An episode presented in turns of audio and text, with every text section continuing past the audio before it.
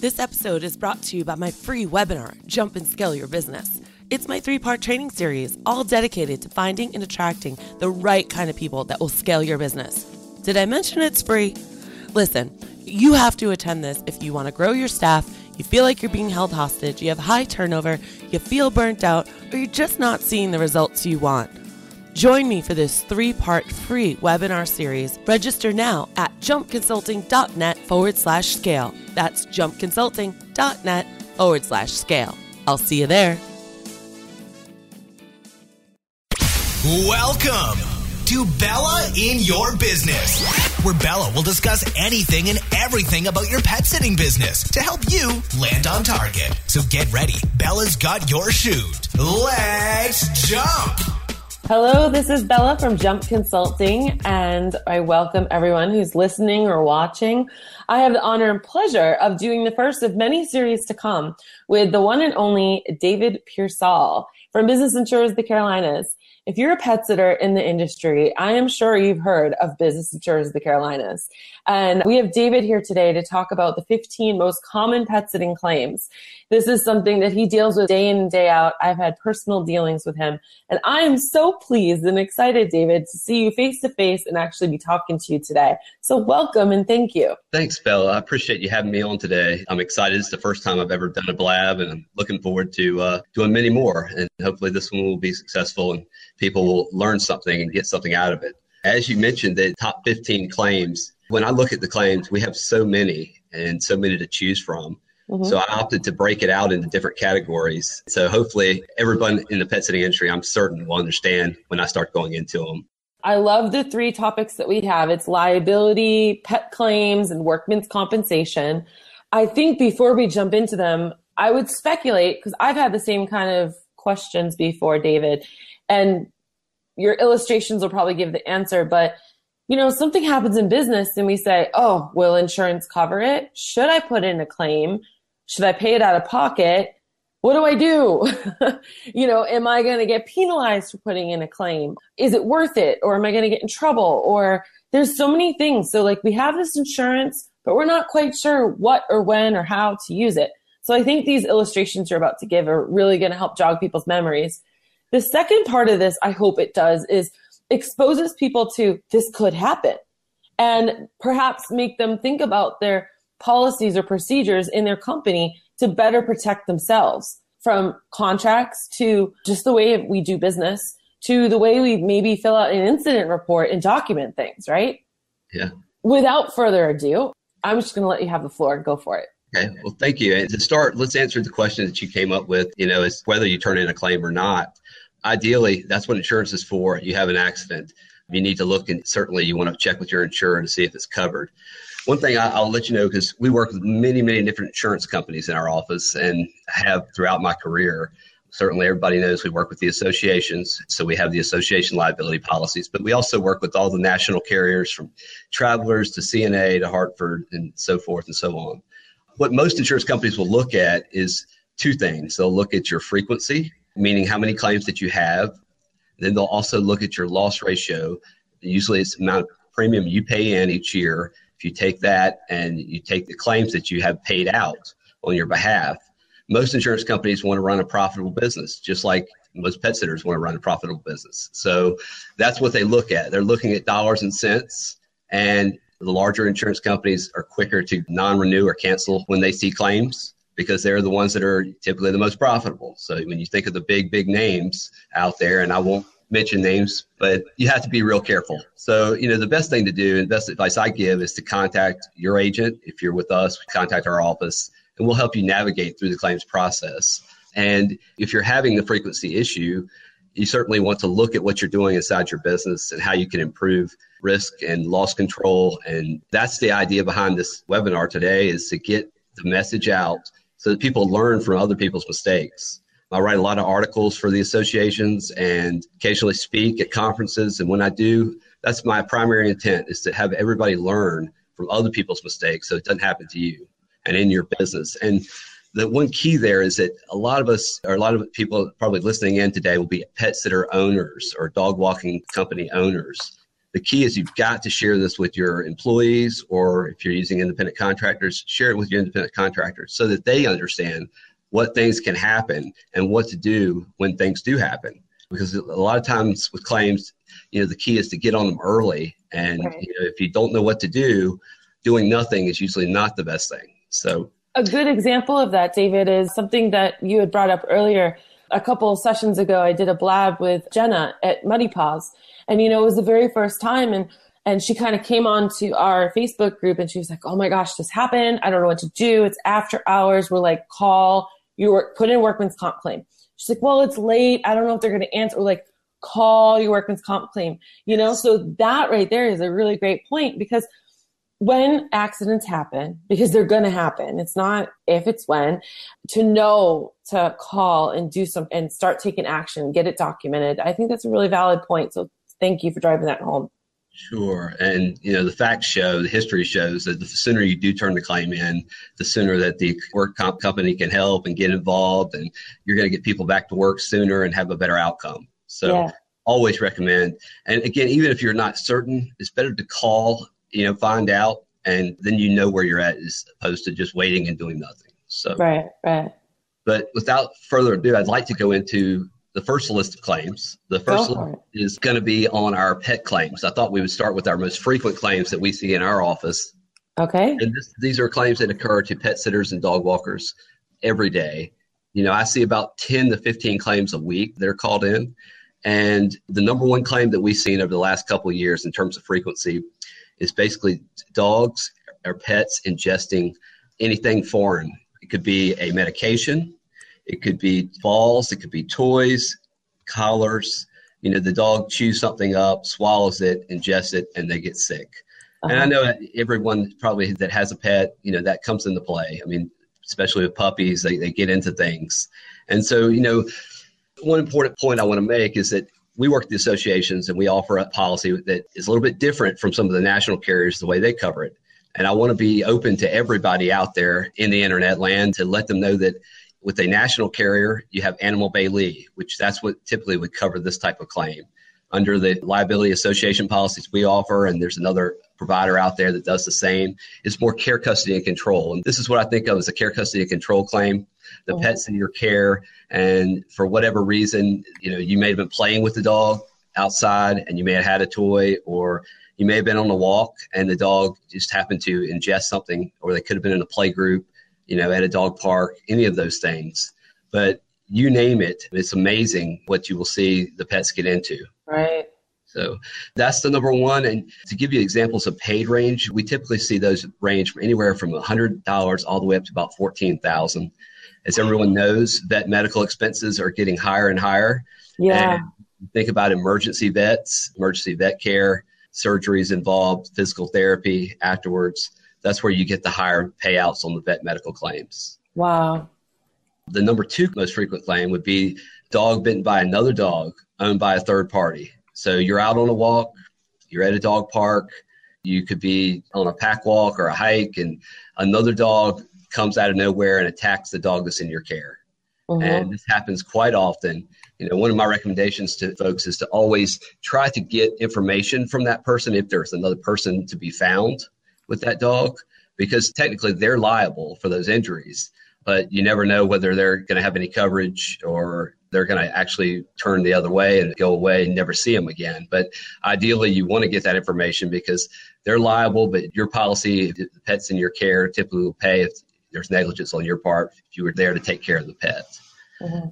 You just said negligence. So you have to prove that you had some sort of negligent behavior in order for it to pay out. I mean, if you were just walking a dog and it was a great sunny day and a dog comes up out of nowhere and bites the dog you're walking and you weren't negligent, does that change it? That's a great question. And under the association policy we offer vet medical regardless of fault. So with medical payments where there's no negligence required, they're going to pay that up to the care, custody, and control limit you choose. Under the national policies, typically with some of the bigger companies, they're going to limit you to either, say, $2,500 or $5,000 limit for vet medical, mm-hmm. but they will cover regardless of fault claims. And that's just a line on the form, on the policy form. It's kind of like a gratis or free payment they're going to give for vet medical. because they know these things are going to happen. You're going to have some claims. It's just like under any general liability policy, you'll see MedPay. And MedPay is there to cover, you'll see a smaller limit, typically on, say you were a plumbing contractor or a HVAC contractor.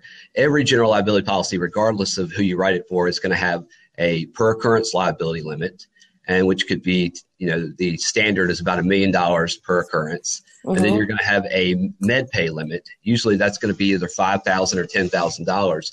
That limit is going to cover you for anything like slip and falls, things that happen on your premises that where you're not negligent. Most insurance companies use that to pay those small MedPay claims so that they don't develop into lawsuits and they don't get to be bigger. They do make up part of that occurrence limit. So if you were to use up the $5,000 MedPay limit and then someone were to sue you, you would have $995,000 remaining on your policy.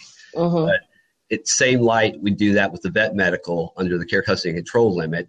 And the bigger companies, say the Hartfords, the Travelers, CNAs of the world, they all will have the Animal Bailey form. And under their Animal Bailey form, if you read the form closely, you'll see that there's coverage for vet medical regardless of fault. And usually, again, they'll have a sublimit of, say, $2,500 or $5,000. So I know a lot of people are looking for negligence, but sometimes you may not be negligent, but you still have clients that are, you know, you treat their pets as right. you would your own children. Right. And so you want that pet to be brought back in the same care.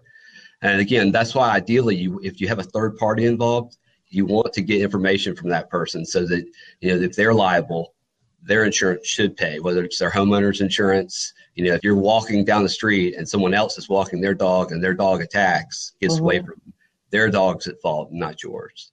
Mm-hmm. So what I'm actually hearing you say is that there is an advantage other than that discount to having like an association policy because there is no limit on the custody, care, and control. Is that right? That is correct. And we do tout that with the association policies in that we offer limits from $10,000 up to $200,000. Right. Under the association policies, we also cover the contents of the homes because most pet sitters are going into clients' homes. Mm-hmm. If you read a general liability policy form, real property is considered the structure, the house itself. So mm-hmm. you have $1 million for the real property, but mm-hmm. there's a little hidden exclusion in there that says personal property in your care, custody, and control is excluded. And under that form, basically, if you were given the keys to someone's house and they go out of town for a week, you now have all of their personal property in your care, custody, and control. Any damage to that would not be covered under a standard general liability policy that's unendorsed or does not have an endorsement that gives back coverage. Under our association policy, we give back coverage through an endorsement, and it actually spells out the vet medical regardless of fault claims. But it also covers the contents up to the limit you choose for your policy. Mm-hmm. And so this could be very important if you're going into $1 million home, and we'll get to some of the property damage claims here shortly. But if you go into $1 million homes that have really nice contents and they have a puppy that's crated and you are negligent when you fail to latch the crate, the dog gets out and chews up those furnishings, you want to pay attention to that limit because those claims can get pretty hefty as well. That's fascinating. That's a really great point. I'm so glad we're doing this. The number 3 claim that I listed for frequency is a dog bitten by another dog in the insured's care.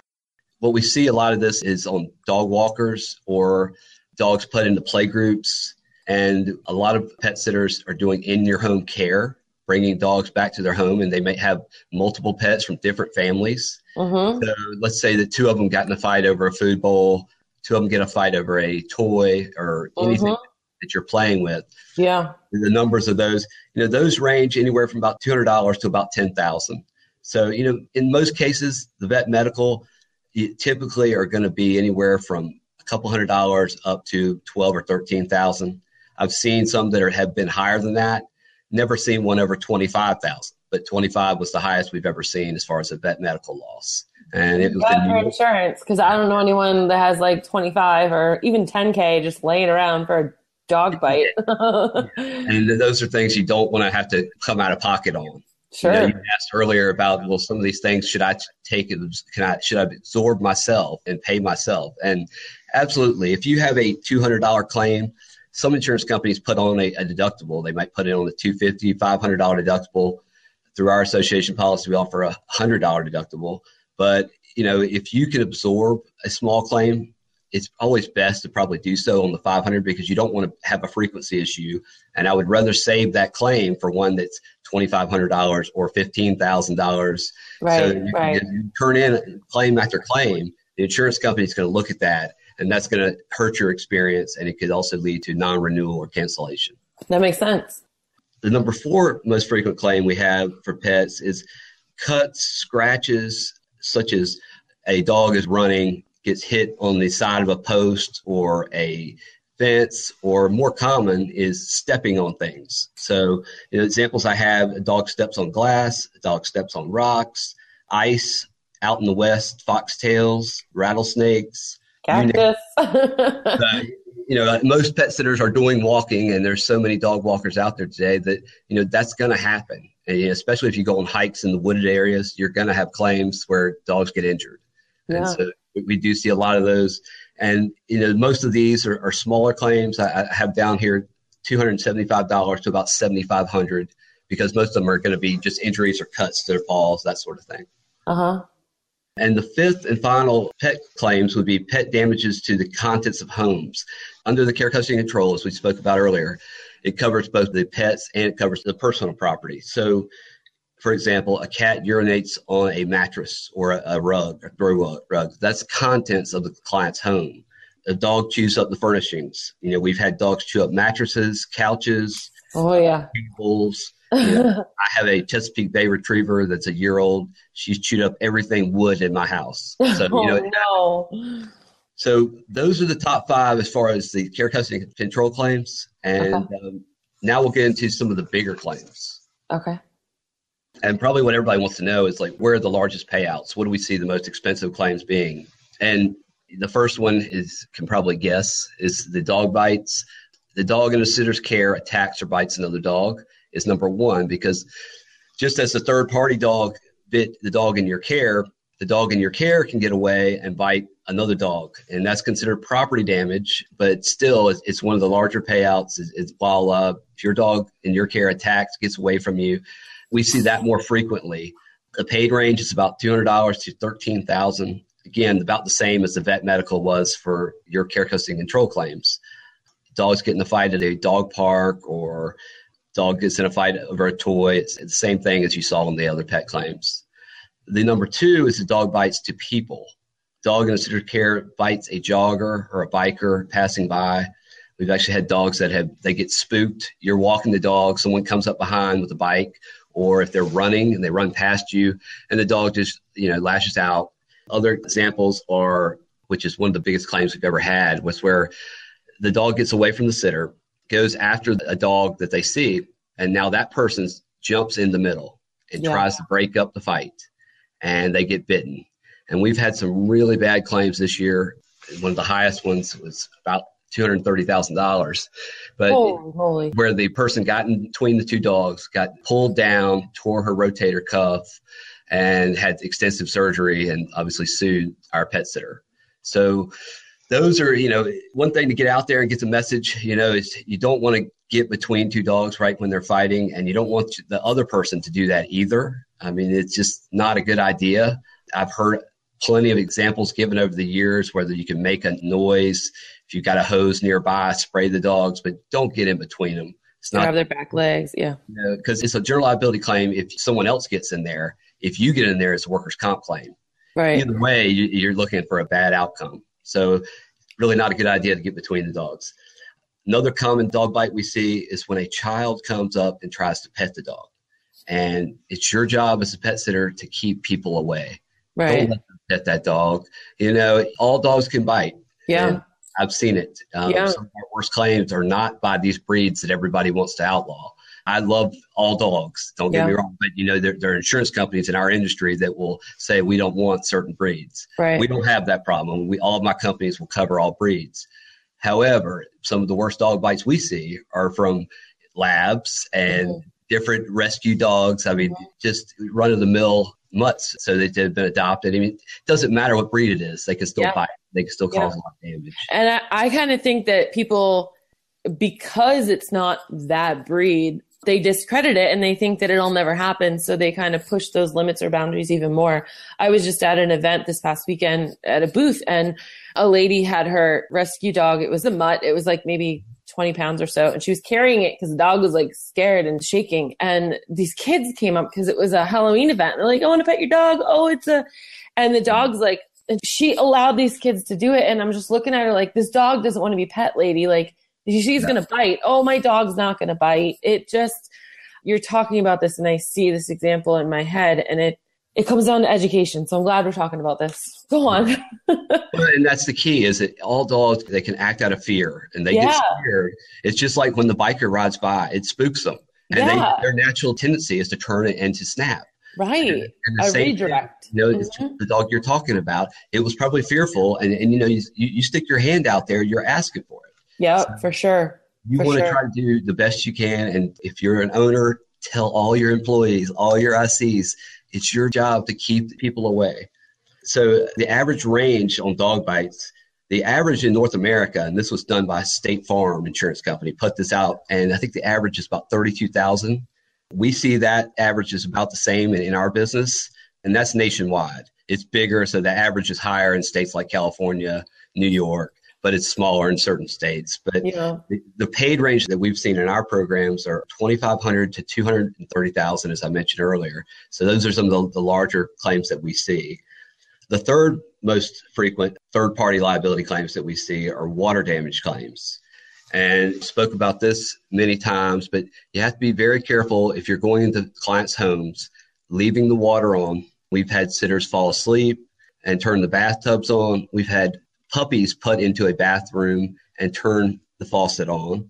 We've had many a sitter leave the water running. And then we have many claims that we see where people overstuff the toilets. You put toilet paper in and all kinds of things happen in that regard where sometimes the toilet may already be broken and then maybe the handle's loose. Somebody tries to flush it. They think it's fine. They leave the house. Next thing they do, they come back and it's a huge mess. Or the client comes back from vacation, is calling them up and saying, what happened? Mm-hmm. So you got to be real careful with water when you're going into the homes. Another claim we see is watering plants. If you are watering plants, make sure you know what you're doing and put something under the pot holder, because we see hardwood floors damaged when you overwater that plant. It flows out onto the surface, rugs having to be replaced, hardwood floors having to be replaced, that sort of thing. So wow, okay.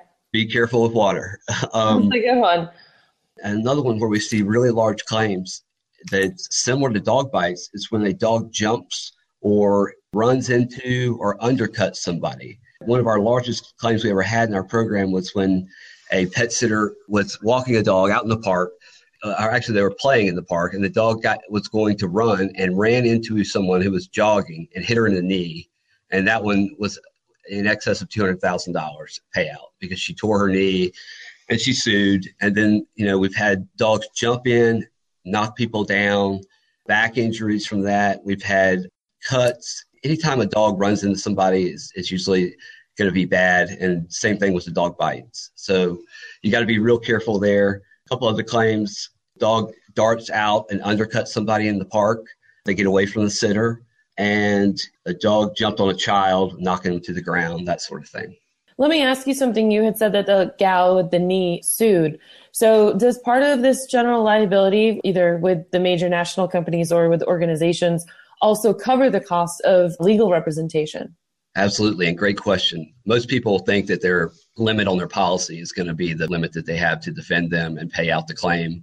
Defense on most of the policies that you see today is outside the limit. So the insurance company is going to defend you outside of that limit. And then once they determine your negligence and they get in there and arbitrate, they're going to determine how much of a settlement, if any, based on what the medical payments have been, what kind of pain and suffering, how long someone's out of work. All of those things come into play when you have a liability claim, when a third party sued. Unfortunately, it's not the end of the world if you have a suit come in, but be prepared. It's not something that's going to end in a day. Right. Lawsuits. I mean, I have claims that are still open 4 years where they, they go back and forth. Most of them are settled in a year or two, but you do see some depending on how upset someone is. You can also see in certain states, there's different laws in various states, but some may say if a child is bitten, they have the right to sue when they turn 18 years old. So if they were bitten, so some of these claims can drag out. And again, it depends on, you know, we get people who are very hostile and they're really upset, you know, right after the claim, and they're looking for this huge, huge payout. And it's not, they think like they just won the lotto and they're going at it with a vengeance and not realizing that there's things that they've got to follow. That's right. I've seen them go through 2 or 3 attorneys in some cases because they think they, and the attorneys are telling them, well, you're not going to get at this, but they want to switch attorneys. So that pushes the claim back even further because they start all over again with a new attorney to arbitrate, do all of that again. Crazy. So what's number 5 for this general liability? Yeah. Number 5 is damages to the client's home. As I spoke earlier, any general liability policy you have is going to cover real property in your care, custody, and control. So that's the house. Where there isn't coverage is the personal property, which is care, custody, and control. So if you were to cause a fire, for example, to a house, or the water damage claim that I gave earlier, those would be examples of property damage to the house if, say, the ceiling caves, because that's the real structure. So these types of claims would be, say, a sitter neglects to crate the dog. The dog gets out and chews up the woodwork. You know, I already spoke about my dog, and she's done that to my house, where they get the wood paneling against the wall, or a dog chews up the carpets. That's permanent. Other claims where a dog, I've been speaking all about dogs, but let's say a cat urinates on the hardwood floors and you neglect to clean them up.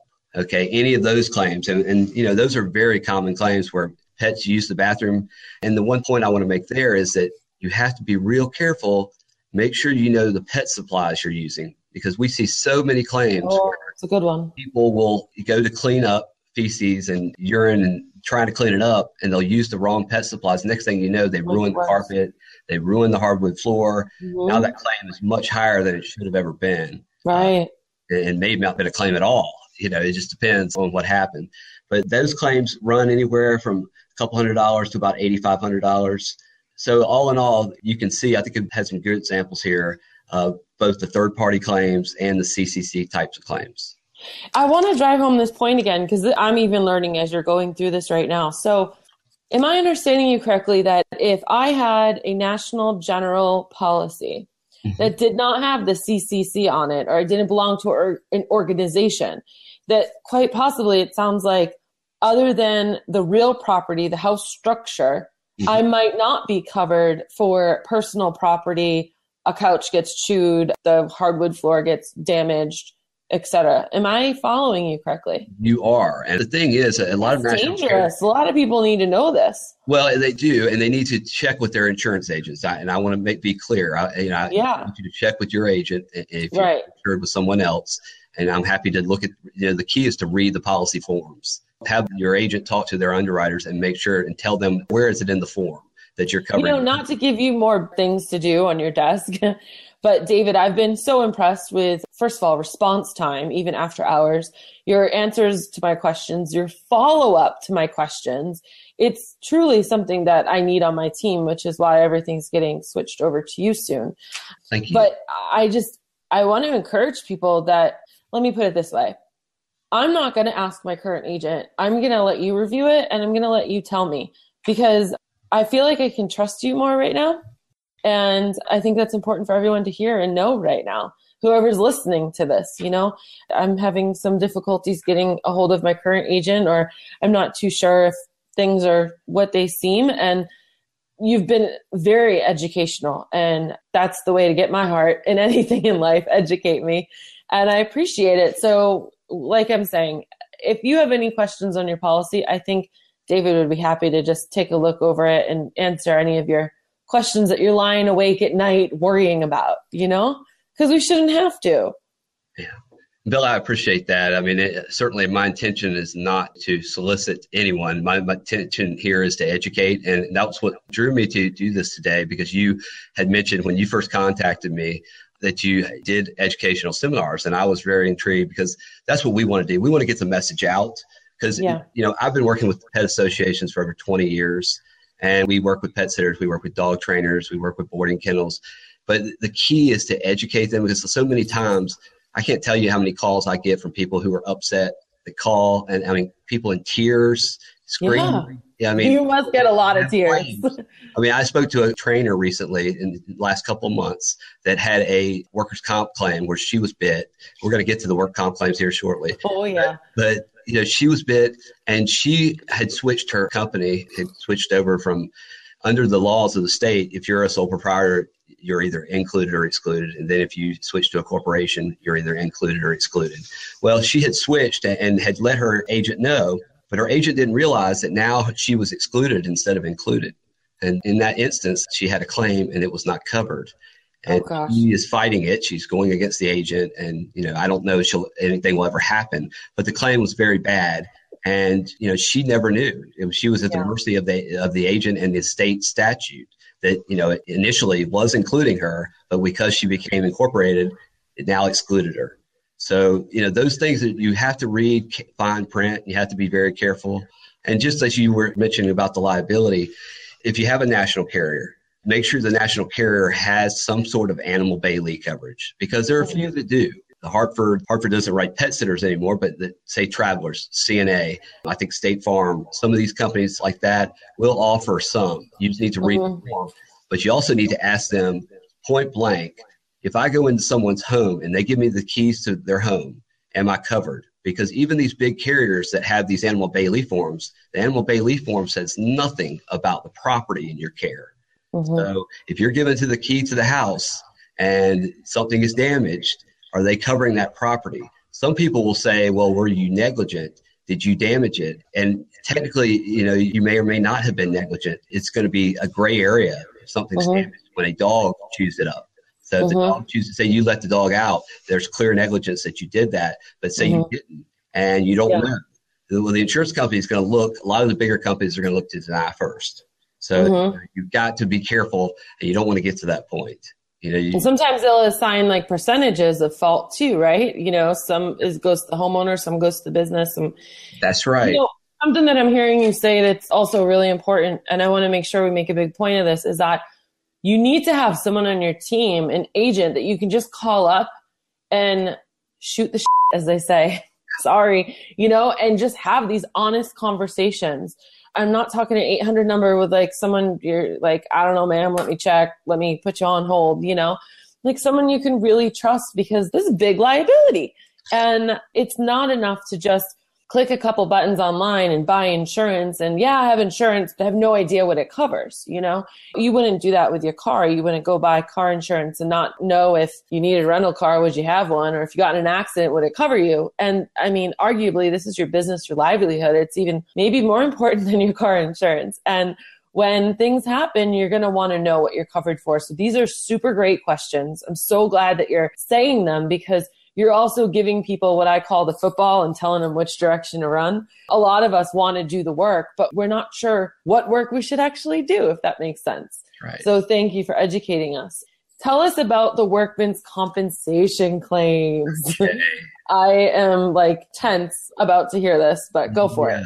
Yeah, I think I shared with you, I watched your webinar on the workers' comp, and you know, those claims are brutal. Workers' comp claims are brutal. And nobody wins in a workers' comp claim. And they're emotional. Yes. And, you know, I hope if you have employees that you do carry workers' comp, you know, and I can't stress enough to go out there and research your state statute. You call your agent, call me, but make sure that you're following your state statute when it comes to that. You know, because if you have one employee, some states will say you don't have to cover yourself. And I don't understand that, David. That's like one of the states, it's like up to 5 employees, you don't have to have it. And it makes me cringe. Why would you not get it, you know? Well, and you know, what happens when you don't have it, you have your 3 common law defenses so that you would be able to defend yourself if there was contributory negligence, things of that nature. But the key is, do you really want to be in that position? Because then you're going to be paying for the defense. And then if you are on the hook, nothing else, you're going to lose your employee. It's just a bad situation on all fronts. Yeah, it's more of a headache that you just don't need. Like, even if the outcome is favorable, the journey to get there was tumultuous. That's right. Yeah. Well, let's just jump in and we'll go through some examples. I wrote down the top 5. Obviously, the first one, dog or cat bite to hands and arms, which is the most frequent. Sitter reaches out to pet a dog bites their hand. sitters placing a dog in a crate, dog bites their finger, sitters petting a cat, cat bites the sitter, sitter reaches down to place a collar on the dog bites the hand. I've seen these range from anywhere from $250 up to $35,000. And, you know, under workers' comp, you have both medical payments and you have what's called indemnity. You typically, under the first 7 days, a work comp carrier is not going to pay any lost wages. After 7 days, they'll pay your lost wages, and that's what's considered indemnity. If you are hurt, let's say you had a back injury and you get assigned a rating for your back because you'll never be 100% again. That's going to be an indemnity payment, too, when you receive a settlement from the insurance company. Mm-hmm. Every state has their own set of workers' comp laws, and they actually will determine, if you read your state statute, it'll determine how much a finger's worth, how much a hand is worth. Yeah. So those are all defined in most state statutes. You can see what they're going to get. And when you get those workers' comp claims, those dog bites, the key is to get somebody back to work as quickly as they can, but also get them back up to health and back up to full speed. When it comes to being canceled or non-renewed by an insurance company, you really want to pay attention to medical payments because that'll help lower the claim if you can get them back to work. And the comp carriers see that you're working hard to do so. You want to treat your employees as they are your most valuable asset. They are the people that help your business run. So you want to take care of that person. You don't want to run and get mad and say, why did you turn this in? Or why are you doing this to me? That's the opposite of what you really want to do. You really want to take them and nurture them and get them back to health so that they can come back to work. Because once they have a bad outcome, they feel like you don't care. They go home and they watch a attorney come on the commercial that says, you know, have you been injured on the job? And right. We've all seen those commercials. Right. Well, ambulance chasers. Yeah. And so the first thing they do when they feel like you don't care, you got bit by a dog and you can't work, and that maybe been your only source of income. Sure. And if that's the case, you know, you're not getting an income, you're going to be upset, you're going to try to sue. And, you know, that's when the claims get bigger and bigger. So, you know, the key for the best outcome is to try to take care of them from day one, turn the claim in, get a medical attention. I always recommend going to a clinic first. If you can develop a relationship with a local clinic, like a First Med or a First Health, because you don't want to send your employee to the ER for a cut on their finger. Because you're basically going to get a bill that's 10 times the amount that you would have gotten from a health clinic. You're also going to take a lot longer to be seen. So if it's a life-threatening emergency, absolutely send them to the ER. But if it's not, I would go to a clinic, at one that understands occupational accidents and injuries and treats those, because you'll be better off in the long run. That's great. I love that. We just had a bunch of people join us. I just want to say hello to all our new viewers. My name is Bella Vasta from Jump Consulting, and I'm here with David Purcell from Business Insurers of the Carolinas. And we're talking about most common pet sitting claims. Even if you don't have a pet sitting business and you're watching this today, first of all, David covers more than just pet sitting, right? We do. Across the country, that's our specialty. And you can just Google Business Insurers of the Carolinas. It's great information for anyone who does have a business, who is just wondering about liability and things. This is mostly around cats and dogs, but I think it's very applicable to learn about what your actual liability insurance does include and workman's comp. David, getting back to what you were just saying, I really heard you say that a business owner needs a protocol. So when accidents happen, they need to say, okay, step one, get help. And this is where you should go.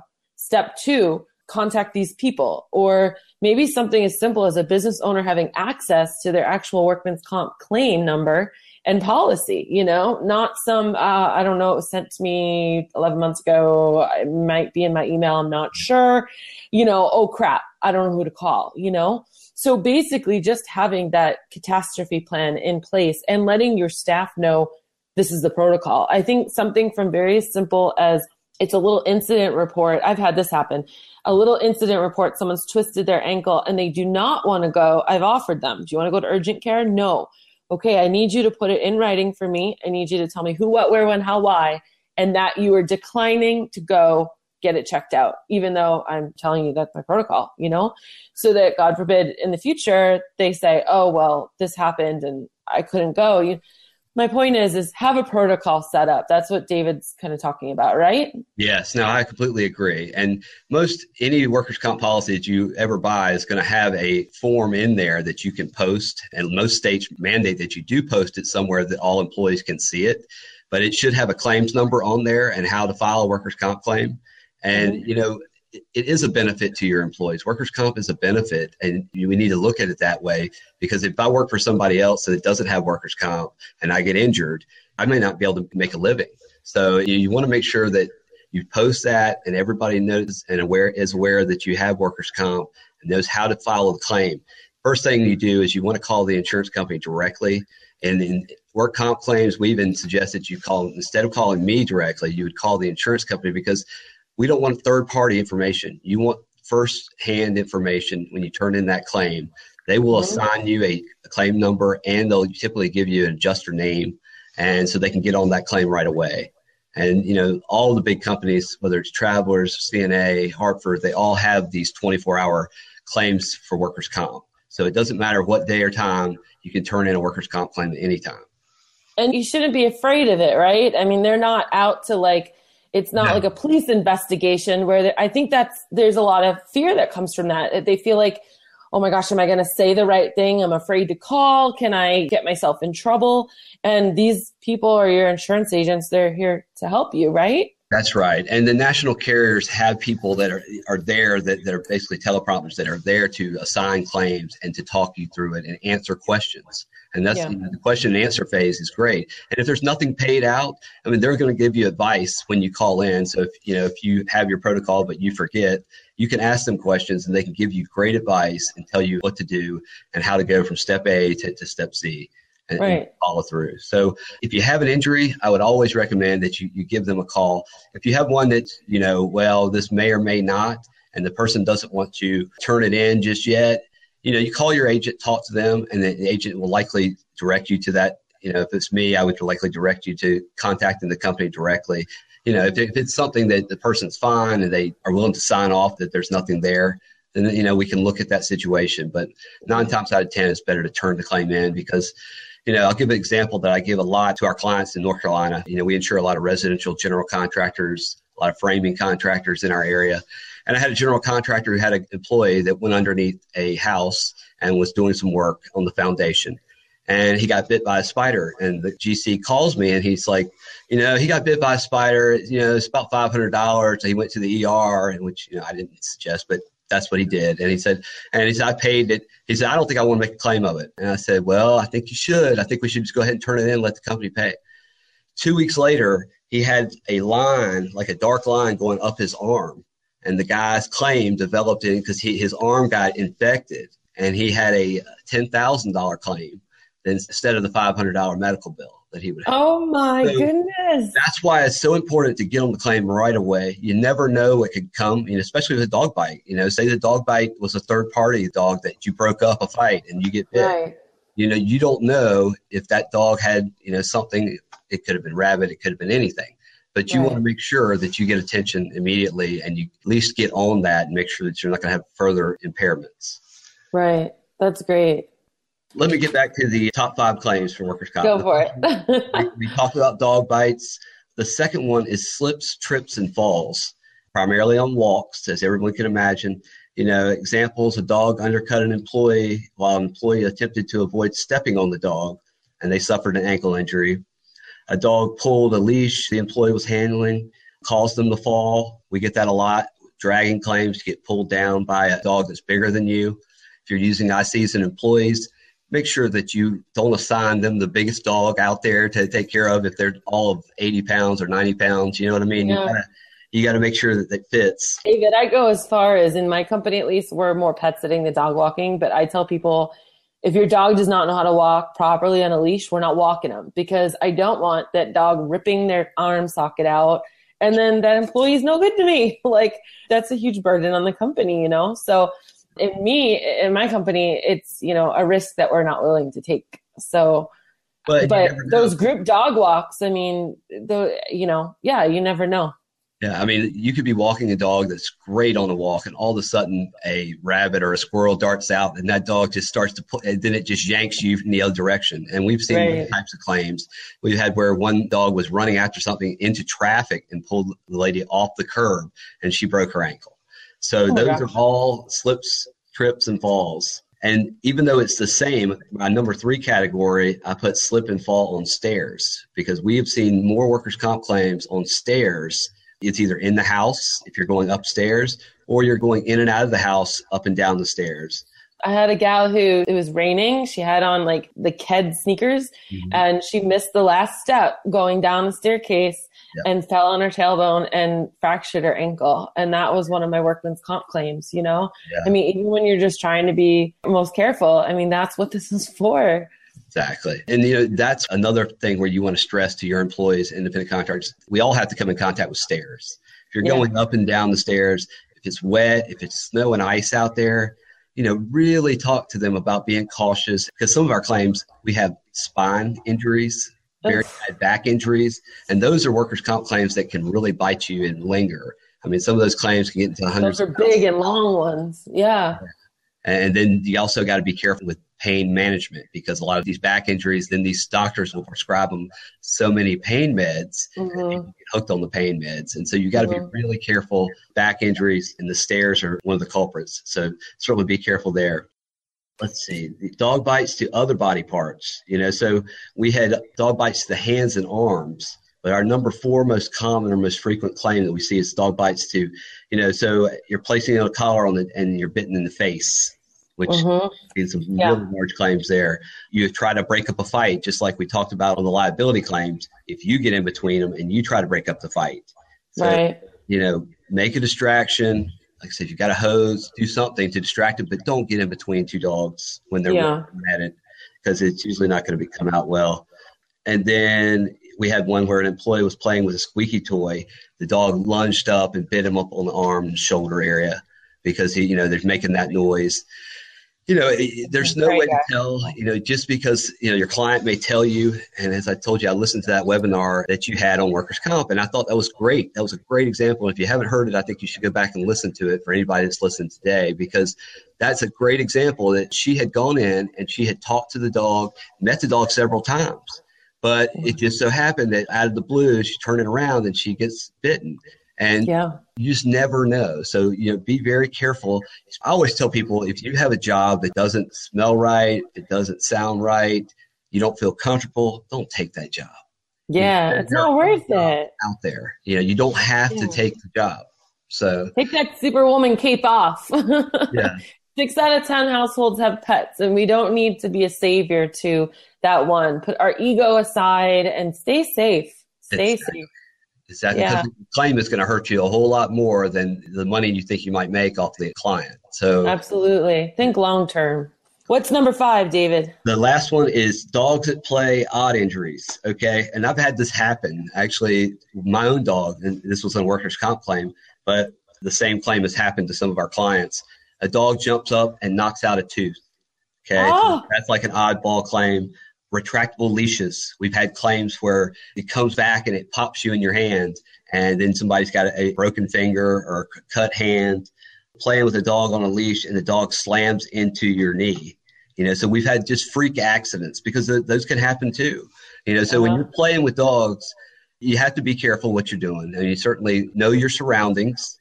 You know, uh-huh. you don't want to be on a place that's like an uneven slope if you're out there throwing Frisbee, because you got to look at it from the dog's standpoint. The dog can get injured, and then you can get injured while you're playing. So mm-hmm. just be careful out there. But this year we've seen more comp claims. That I've been doing workers' comp for about 20 years, but we've really started writing a lot more pet sitting workers' comp in the last 5 years. This year has been the worst for claims by far. But that's why we're talking, because we want to get the word out. If people will pay attention, be a little bit more careful, I think you can avoid these accidents. And certainly nobody likes the cost of workers' comp, and nobody wants to pay those premiums. And I don't blame them, because the rate's going to continue to go up unless we do something about making sure we keep the cost down. Right. Well, I'd like to think that the claims went up for a good reason, kind of. And that reason is because our industry in the past 5 years has been making a monumental shift from ICs to employees. And because of that, more people are actually being protected through workman's comp, therefore being able to put in more workman's comp claims. At least that's the way I see it. I agree with you. I do. You know, because when we started really trying to offer the workers' comp and had a couple of carriers that were asking me to, you know, they wanted to sell workers' comp. So we would let everybody know. The first year or two, it didn't seem like anybody wanted it. But now, you know, this past couple of years, I've seen a lot more people purchasing workers' comp, a lot more people asking and inquiring about it, which is great, because I can tell you that I had many, many, many phone calls over the years prior to that, where people would call those tiers that we talked about earlier in this episode here. They're just extremely upset and someone's hurt, and they think it's covered in their general liability policy. Right. You're hurt. And in most cases, if your independent contractor's hurt, if they're working for you, they're not covered in your general liability policy. So you need to be real careful there. And, you know, workers need to have their own. David, as we kind of close this up, we are over on time, but it's just been so chock full of great information. I just really appreciate your time, especially on a Friday before Halloween. I want to close with, let's give everyone listening step one, step two, step three. So if we have any kind of a problem, whether it's personal to a third party, to the pet, to the home, give me an easy, we first said call insurance company directly. They'll assign a claim number and a name for the person. Is that basically the number one step that we should do? For workers' comp, yes. I think the number one step is to alert your work comp carrier and get assigned to claims as soon as possible. You're really hesitant, you don't think it's a work comp claim, call your agent. 9 times out of 10, they're probably going to have you call the company directly. You can certainly do that. Free to call me. I'll be happy to answer questions and give you that advice, you know, because it's going to depend on exactly what happened. And, you know, even if it's not your fault, you know, it could be somebody else's fault that your employee got hurt. The workers' comp is the exclusive remedy for employee injuries. They're going to pay first. They're the first ones that are going to do anything. So you want to get the claim turned in. The next thing you want to do, step two, would be to the first step. I'm sorry, we should start over. The first step, get care for the injured person. That's always first. That's got to be first. So you got to get them care first. Then number two is to contact the insurance company and get that. And then number three is to, if you can, try to keep the claim to medical only by taking care of the employee and getting them back to work, even if it's some kind of light duty fashion, whether they're calling your clients and checking up on them to see how their jobs were done. Because history shows that the sooner someone comes back to work, the better the outcome is, because they don't want to be sitting at home watching those commercials, getting addicted to pain meds, that sort of thing. I like that. And what about if we walked into a home, couch is chewed up? What should we do to determine if we should? I mean, I would assume call you and have an honest discussion if you're my agent and be like, hey, this is what's going on. What are my options? Is that accurate? Yeah, good question. What I would do, first of all, if I walked in and I saw that, you know, the ceiling's falling apart because of water damage or the mattress is chewed up, take a couple quick pictures, take a video. Most people have cell phones these days that are capable of doing that. Go ahead and get that, and then contact, you know, prevent further damage. So if you see the water's running and it's not stopping, go upstairs, cut the faucet off, cut the toilet off, whatever you got to do to prevent further damage. You know, clean up. You don't want to just leave it sitting there. You know, prevent further damage, call the insurance company, and then call your client and let them know that there's been a claim, you know, and let them know what's happened. Certainly, if it's small, if you don't want to ruin a vacation, I can understand that. But I think it's always best, if you're pet sitting for me, I'd want to know if something's hurt or damaged. People always are worried they're going to get upset. I think most people are rather learn about it than to find out about it later, you know, if their dog's sick or their dog's hurt. So, you know, that sort of thing. It's all about managing expectations in life. Everything's about managing expectations. Yep. Communication is key. Awesome. David, I'm so excited to do another one with you, because there's tons of questions and areas that came up in my brain while we were doing this. So I look forward to doing many more. I appreciate your time today. And do you have any final thoughts before we close? Just be safe, share the examples with your staff, and, you know, happy pet sitting. That's it. Awesome. Once again, everyone, David Purcell from Business Insurers of the Carolinas. You can Google Business Insurers of the Carolinas and find David and get in contact. What's your extension? I'm at extension 214. So it's 1-800-962-4611. I'm at extension 214. You know, we're open from 8 to 5. unfortunately, my wife will kill me, but I email and I'm available usually as much as I possibly can. So that impressed me a lot. I sent an email, didn't expect to get back till next day. I mean, I'm 3 hours behind you and I got a reply. So thank you, David. Thanks for jumping with Bella in your business. For more information, free articles, free coaching sessions, and more, go to jumpconsulting.net. And remember, Bella's got your shoot.